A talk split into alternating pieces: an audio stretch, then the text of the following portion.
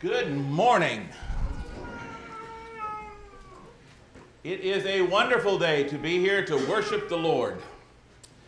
As we begin this morning, I would like to take uh, just, a, just a minute or two and truly commend the leadership of this congregation. I want to commend the leadership of this congregation for making available to both the membership of the congregation as well as those outside the church and the surrounding area as many resources as they, as they do. And I am particularly speaking about the latest house to house, heart to heart. For those of you that typically pick it up, or even if you don't, the new issue of house to house, heart to heart is out here on the foyer table in that little rack. And I would encourage you to take them home. They are fantastic. This is the fourth congregation that I have had the privilege of serving as the evangelist. And in two of those four, obviously not counting Chouteau, but in two of the previous three, I was the one who tried to introduce house to house, heart to heart. And in one of those cases, they only put out four issues. And we had four conversions as a result. And then they, they stopped it. And I thought that was kind of a shame. And um, in, the other, in the other one, I think there was a conversion in, in one of the other ones as well. But at any rate, if you do not typically take home house to house and look it over, it is fantastic. And again, for those here, for the eldership, those responsible for making sure that it is mailed into the surrounding community. What a blessing, and, and I'm so grateful for it. I bring that up. One of the reasons I also bring that up is because this latest issue of House to House, Heart to Heart is something that's very relevant to our theme this year, Save One Soul, in 2019. That new issue fits right in perfectly with that because the title article in this House to House has to do with four lies which Satan tells people and they have bought into about the Bible. Lies which you're probably going to encounter more often than not as you seek to talk to people about the gospel and about Jesus Christ. Both sermons today, both this morning's and tonight's, are of a similar theme and application. They are entitled, Can We All Understand the Bible Alike? Can we all understand the Bible alike? This morning's lesson and tonight's as well are, they came from an old Phil Sanders outline that he had taught back when he was at the Nashville School of Preaching a number of years ago. And I thought it was a fabulous outline, and so I'm going to be quoting him on some of this stuff. But he makes a great point. People today, if they walk into a number of different churches, they're going to hear a number of different things about the Bible. They're going to hear a number of different things about the same topics from the Bible. You walk into this church or that church or some other church, and they're all going to tell you different things regarding different topics on the Bible. But it's important for us because as we go out, hopefully, prayerfully, understanding our responsibility to evangelize this year as, as individuals one on one, we're going to encounter people who have been taught so many different things, even on the same text and the same topic. And, and they're going to come up with, with reasons they have been trained and taught to, to go to and some of the things that are said don't make a whole lot of sense at times. Brother Sanders, for instance, says in his introduction there are a number of popular beliefs being taught about the Bible that we need to explore. Perhaps you have heard some of them. And he gives us this list. Number one, have you ever heard anybody say the Bible is not really meant to be understood? As you talk to people, that's one of them. Another one would be the Bible says different things to different people. You ever heard that? Well, that may be what it says to you, but that's not what it says to me.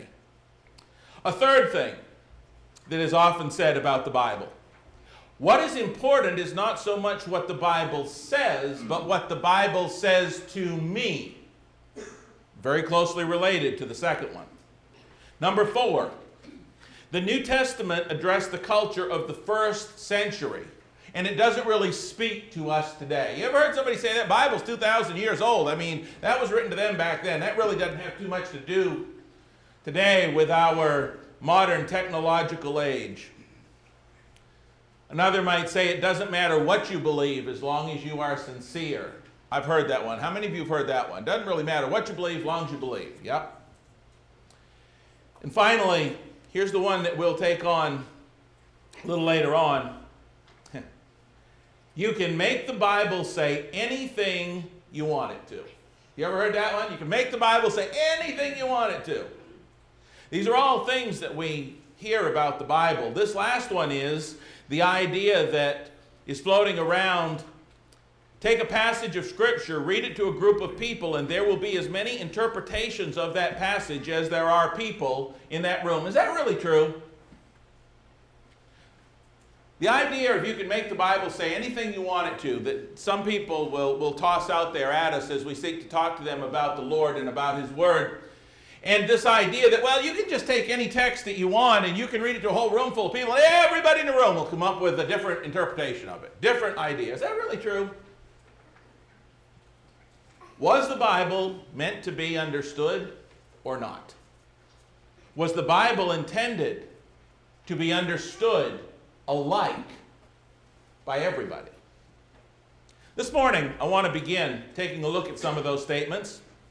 I want to begin by conducting a little experiment, a little uh, spiritual chemistry test, if you will. We're going to find out whether or not those statements, some of those statements are true that people use. And I'm going to ask you to do something I don't typically do. Typically, I'll say, take out your Bible. Sometimes I'll say, take out your songbook. This morning, I'm going to ask you to take out your bulletin. Take out your bulletin, please.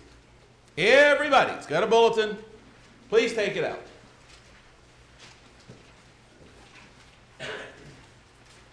Maybe this little illustration will help us to illustrate as we talk to people who give us these lines about, well, you know, you read the same thing to a group of people, everybody's going to have their own interpretation. Look under prayer concerns. On the back, yes, on the back. Prayer concerns.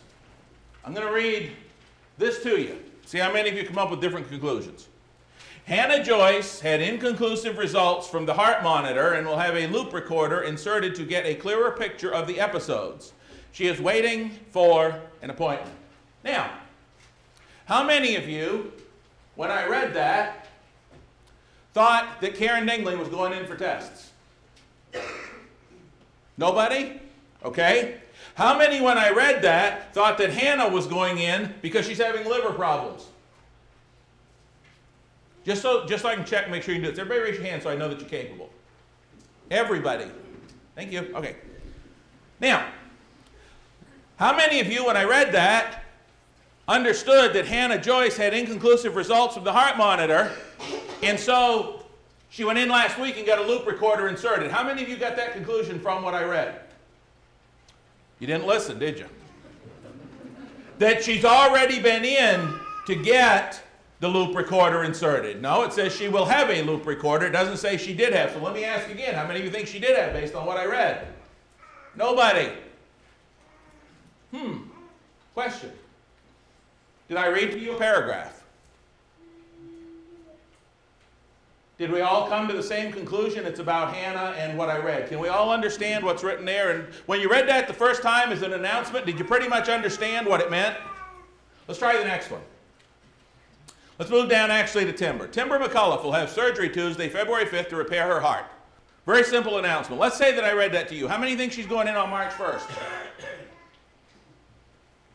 How many of you think that it is Easton that's going in to have surgery? when I read that? How many of you think that it's lung surgery? No, no, no. We read that and we understand, right? It's pretty simple. Timber McCullough will have surgery Tuesday, February 5th to repair her heart. Now, Kathy Bond wrote those announcements, I'm assuming. How many of you think Kathy Bond is smarter than God? Don't raise your hand. How many of you think Kathy Bond's smarter than God? Nobody. Kathy can write announcements. She can write in black and white on paper so we can all read the same thing and come to the same conclusion. Is that correct? Is God at least that smart? So, guess what? That should mean that God is able to put in plain black and white what he means in a way that we can all understand it the same, doesn't it? It absolutely does. Okay, so let's see if our little conclusion to our test works.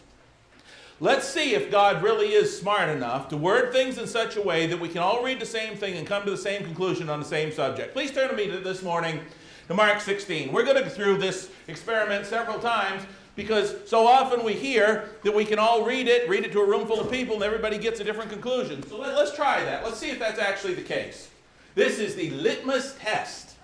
Mark chapter 16. I'm going to read you two verses verses 15 and 16. Mark 16, verses 15 and 16. Jesus said to them, Go into all the world, preach the gospel to every creature. He who believes and is baptized will be saved, but he who does not believe will be condemned. Okay, I just read verse 16 to a whole crowd of people, a little over 100 people, I'm guessing. All right? How many of you took that to mean that when the gospel is preached to people, he who believes will be saved and should be baptized later on? How many of you believe based on that verse that's what God said? Nobody? Okay. How many of you think, or how many of you, when I read that, we should all have different conclusions if these people's point is right? How many of you think, based on verse 16, that the one who is neither believed nor baptized will be saved? How many of you believe that if you baptize a baby who cannot believe because they don't know what to believe, that baptism alone is enough to save that child? How many of you got that out of that verse? Hmm. Let me ask you this. How many of you read that verse or listen to me read that verse and come to the conclusion that one must believe the gospel and be baptized in order to be saved? How many got that out of it? Well, my, my. Hmm. Well, may not always work that way. Let's turn to Acts 2. Acts chapter 2. Even if you can quote it. Now, I know there's a lot of you in here that can. Turn to me to Acts 2, verse 36. Verses 36 to 38.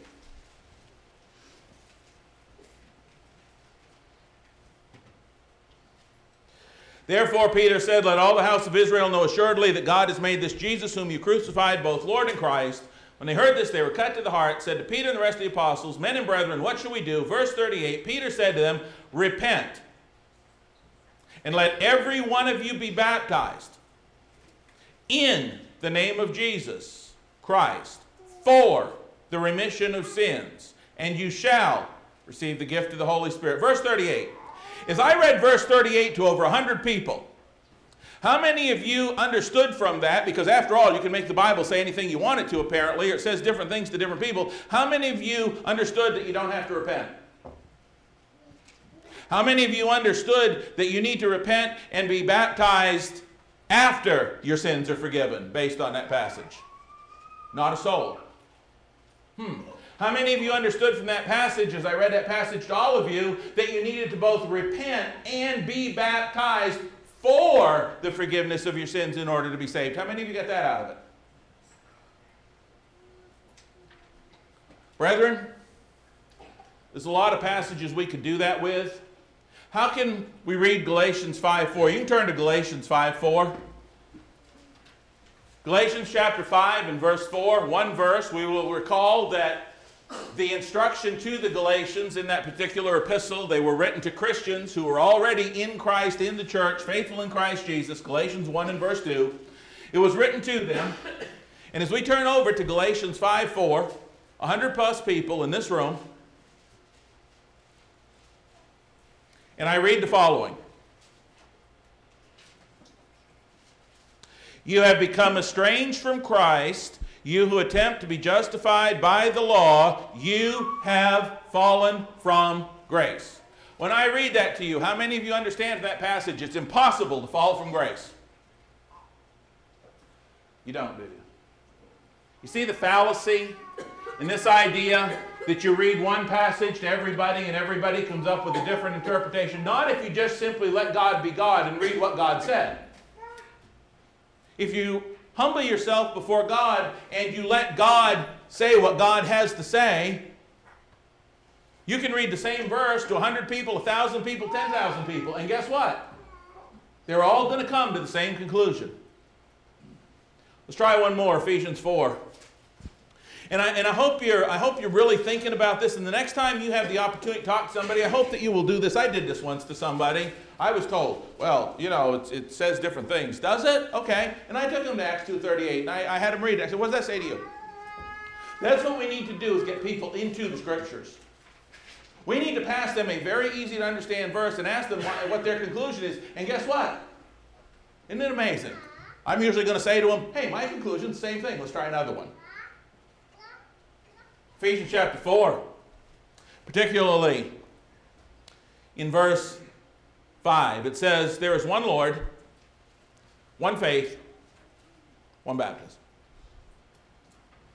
How many of you get out of that passage that any faith is acceptable to God of all of the hundreds of faiths that are out there? Not a soul. How many of you think that, well, based on that verse, there's one Lord, there's one faith, there's one baptism? How many of you think, based on that verse, that it doesn't matter how you were baptized, what you were baptized for, the mode of baptism? Baptism is baptism. How many of you got that out of it? Nobody. Why? Because if you really sit down and just look at what God said, surely we can all understand the Bible alike, can't we? There's your proof. You know why we can do that? Because God designed it specifically so we could. Turn to me in your Bibles to Deuteronomy 30. We could have gone to a lot more verses. I could keep you here. Well, I could keep preaching, but till 4 o'clock this afternoon, we could go round and round with this. But we need to understand the reason that we can do that is because God designed the word that way. Look in Deuteronomy 30, verses 11 through 14. Look what it says. Look at the design. God's word was given so we could all understand it alike. Deuteronomy 30, verse 11. For this commandment which I command you today is not too mysterious for you, nor is it far off. It's not in heaven that you should say, Who will ascend into heaven for us and bring it to us that we may hear it and do it? He said, It's not way off up there. It's no great mystery. Nor is it beyond the sea that you should say, Who will go over the sea for us and bring it to us that we may hear and do it? But the word is very near you, in your mouth and in your heart, that you may do it. You don't have to go wandering all over the place to find out where the word is and what to do. It's given very near to you, but it's given so you can all understand it. If you look over in Deuteronomy 31, beginning at verse 9 and running through verse 13, he explains that. 31 9. So Moses wrote this law, delivered to the priests, the sons of Levi, who bore the ark of the covenant of the Lord, to all the elders of Israel. Watch this now.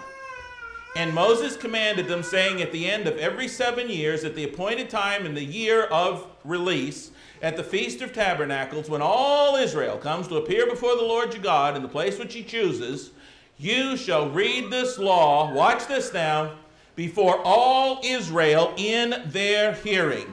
Gather the people together, men, women, little ones, and the stranger who is within your gates, that they may hear and that they may learn to fear the Lord your God and carefully observe all the words of this law, and that their children, who have not known it, may hear and learn to fear the Lord your God as long as you live in the land which you're crossing over to possess. What's the word? How, why is the word delivered the way it is? So everyone, men, women, little ones, strangers who don't know God, can hear it and understand it. It's written that way. Brother Sanders said that God's instructions were written down to be read to men, women, and children every seven years, an enduring process.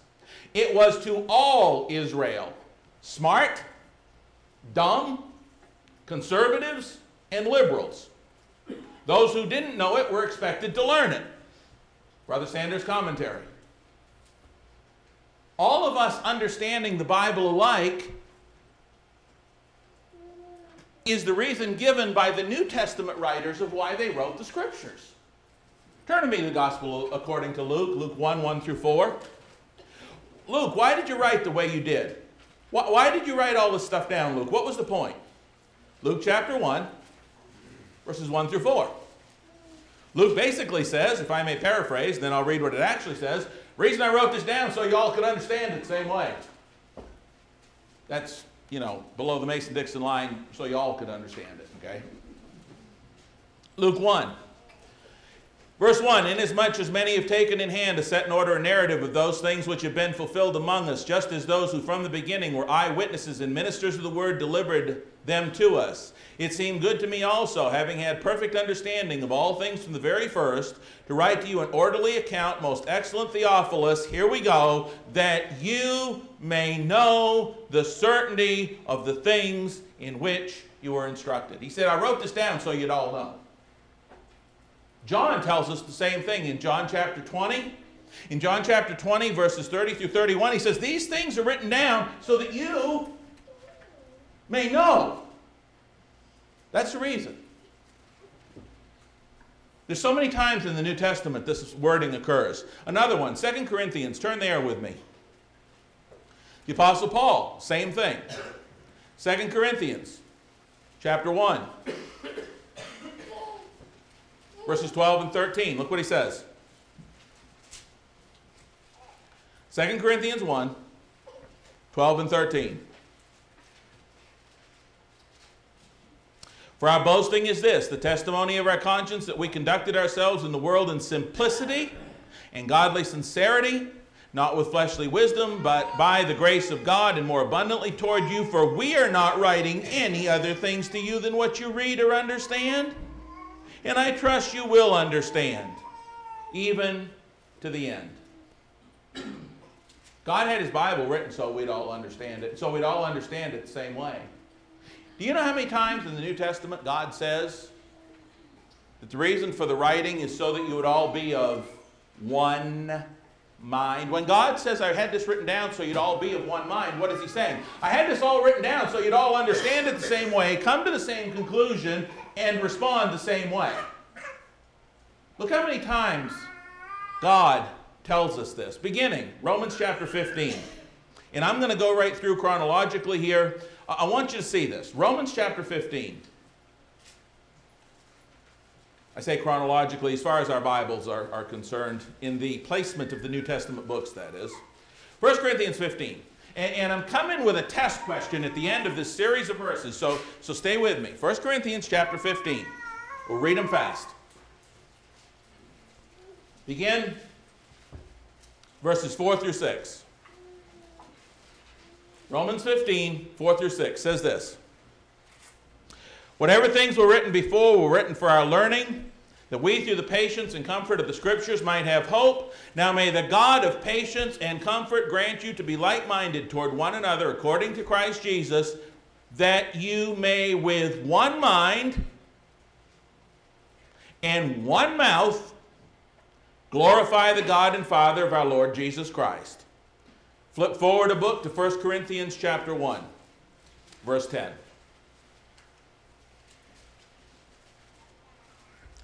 Now I plead with you, brethren. 1 Corinthians 1:10. By the name of our Lord Jesus Christ, that you all speak the same thing, that there be no divisions among you, but that you be perfectly joined together in the same mind and in the same judgment. Turn to me to 2 Corinthians chapter 13 and verse 11. Don't leave any of these out. These are great study guides to talk to people about. 2 Corinthians chapter 13, verse 11. Because I got a zinger of a question coming. 2 Corinthians 13, verse 11. Finally, brethren, farewell, become complete, be of good comfort, be of one mind, live in peace, and the God of love and peace will be with you. Look in the book of Philippians. Go forward, Galatians, Ephesians, Philippians 1. Philippians loaded, by the way. Philippians chapter 1. So far, every one of the passages we talked about. Be of one mind, be of one mouth, be one. Philippians 1:27, look what it says. Only let your conduct be worthy of the gospel of Christ, so that whether I come and see you or am absent, I may hear of your affairs, that you stand fast in one spirit, with one mind, striving together for the faith of the gospel. You know what it means to be of one mind? It means that we all see it the same way. That's what it means. In Philippians chapter 2, look at verse 2. Like I said, Philippians is loaded. Chapter 2, verse 2. Fulfill my joy by being like minded, having the same love, being of one accord, of one mind. Look at Philippians 3 and verse 16. 316. Good number there. 316. Nevertheless, to the degree that we have already attained, let us walk by the same rule, let us be of the same mind. If we were to look in Philippians 4 2, we'd see the same thing. Here's a question How, have you seen how many times God says be of one mind? Y'all with me here? Right? How is it possible that we can all be of the same mind if the Bible says different things to every one of us? You ever think? That's a pretty simple question, right? God commanded us over and over and over and over and over and over and over to be of the same mind. How can we be of the same mind if the Bible says something different to everybody that reads it? Can't. It's not possible. How can we be of the same mind if the gospel was designed in such a way that all of us cannot understand it the same? Can't. And I love Brother Sanders' comment. This is what he said. And, and this is really, this is the zinger. He says, What kind of God repeatedly says, be of the same mind, and then composes a Bible that says completely different things to everybody that reads it? What kind of a God does that?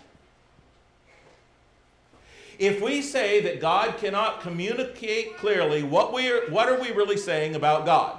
We're saying that people that write ads in newspapers and put in bulletin, bulletin announcements are smarter than God because they can write those in such a way that we understand it, and God apparently isn't that smart.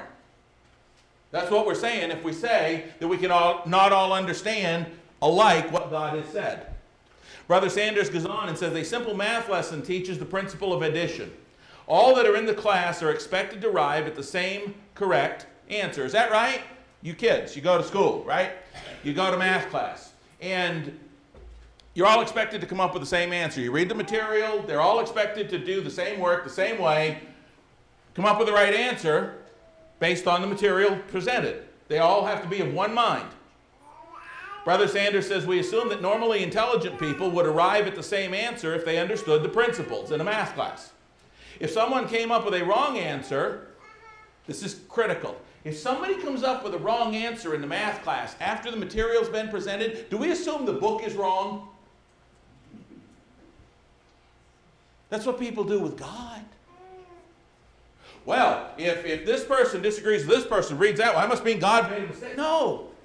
If someone comes up with a wrong answer, we don't assume the book is wrong. We assume that the person who came up with a different answer needed further teaching. Right? Same way with Scripture. And that's what we've got to get across to people.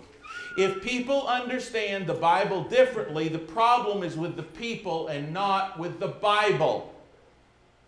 God said, Be of the same mind. I wrote it so you all could understand it, so you all could understand it the same way. That's why it's written. So if you got people that are coming up with answers that are off the wall and wrong, and they, and they don't agree, and you can't be of one mind, then the person needs more study so that they understand how the process works.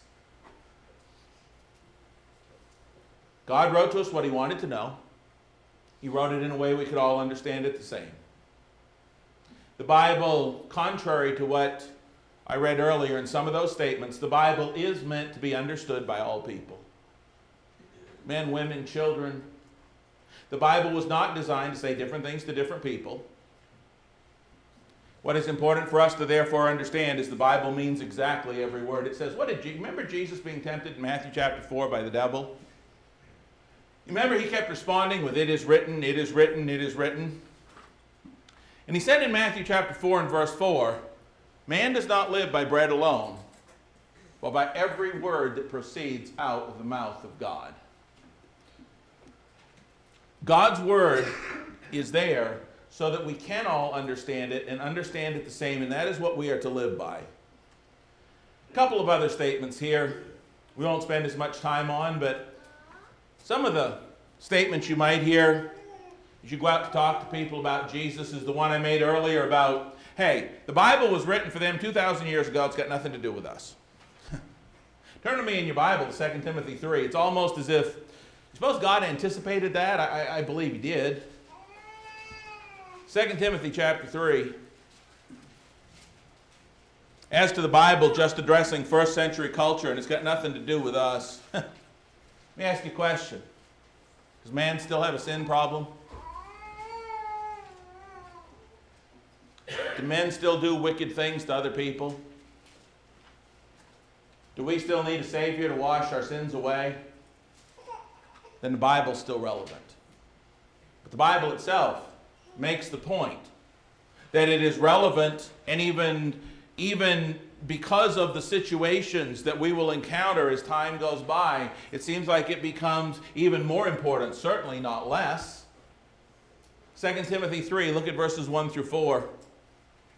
But know this that in the last days perilous times will come. For men will be lovers of themselves. We don't have that around anywhere today, do we? Lovers of money. That ain't going to happen. People signing contracts for 30 million a year. Boasters. Proud. Blasphemers. Got any blasphemers out in the world today? Disobedient to parents. I'm not even going there unthankful.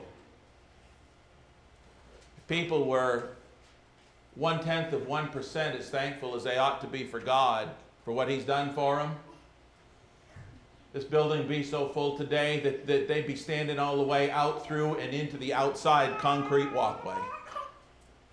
Unholy, unloving, unforgiving, slanderers, without self control. Look around. Tell me the Bible's not relevant? Really? In the last days, these are what people will be. And, and we need God at least as much today as we ever had, if not more so. They're going to be without self control, brutal, despisers of good, traitors, headstrong, haughty, lovers of pleasure rather than lovers of God. I mean, people will be heard say, well, I'm not coming to church on Sunday's my only day off, you know, and I, my golf game's suffering. I need to go fishing. I haven't been fishing for three weeks. Whatever lovers of pleasure rather than lovers of God. You're going to tell me the Bible's irrelevant?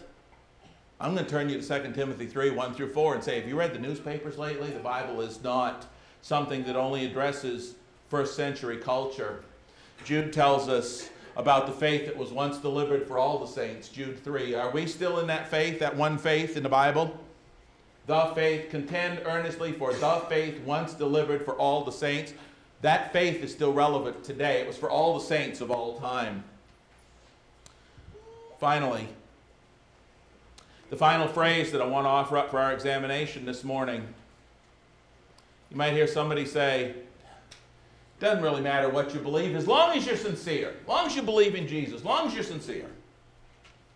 As long as you, as long as you, you call him Lord and you really believe. That's all that matters.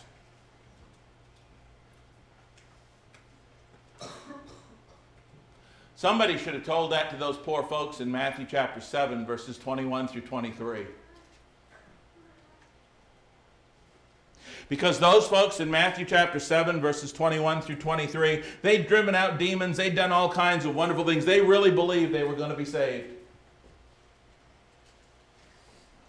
They even called him Lord. And he will say to me on that day, Lord, Lord, haven't we done all this awesome stuff in your name? What's Jesus going to say to him?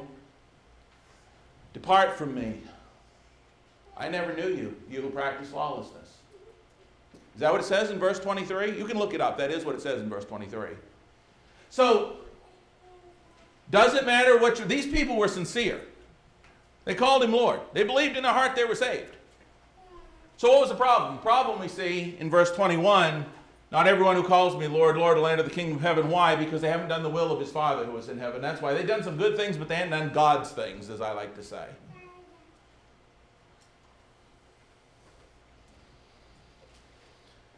Similar are those folks in Matthew 7 21 through 23 to what the Apostle Paul talked about in Romans 10 1 through 3 when he said, I bear them a witness they have a zeal for God, but not in accordance with knowledge.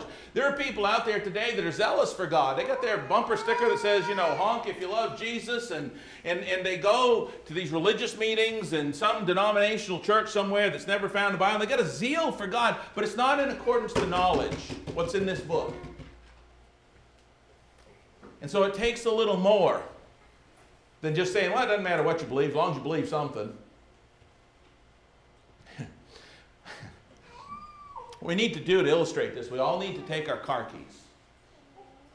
Need to throw them in a big bin out here. Doesn't really matter what car you take home, long as you take one home, right? That makes sense to anybody in this room? No, if you were going to raise your hand, don't. Does it matter which husband or wife you go home with? You think? It matters. And the point here is, folks, it does matter what you believe. Period. Final verses of the morning are found in 1 John chapter 5. 1 John chapter 5.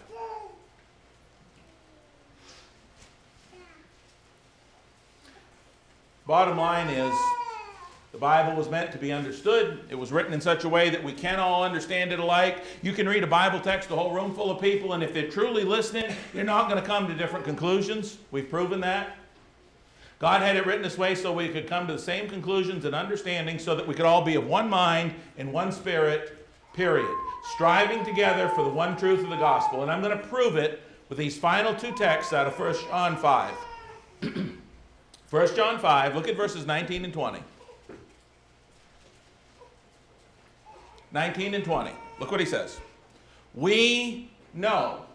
Well, yeah, but what about this person over here who sees it different? No, no, no, no. He says, We know that we are of God and the whole world lies under the sway of the wicked one. And we know, there's no question in his mind, that the Son of God has come and has given us an understanding the whole purpose of Jesus coming was to save people, to save a people zealous for good works, and to give them understanding that we may know him who is true, and we are in him who is true, in his Son, Jesus Christ. This is the true God and eternal life. How many of you can read that text, verse 20, and come to the conclusion that you can't know the truth? How many of you can read that verse, verse 20, and come to the conclusion that you don't have to be in Christ in order to have eternal life. How many? Seriously. Eternal life is in Christ Jesus. That's what it says right there in verse 20. The way I'm seeing it. We need to be in Jesus. How do we get into Jesus? Well, look over there in verse 11, 1 John 5 11. This is the testimony. God has given us eternal life, and this life is in His Son. If you are sitting here this morning and you are not in Christ Jesus, the Bible says you do not have eternal life, and I don't know how you can read verse 11 and come to any other conclusion. God has given us eternal life, and that life is in His Son. Look at verse 12. He who has the Son has life, he who does not have the Son of God does not have life.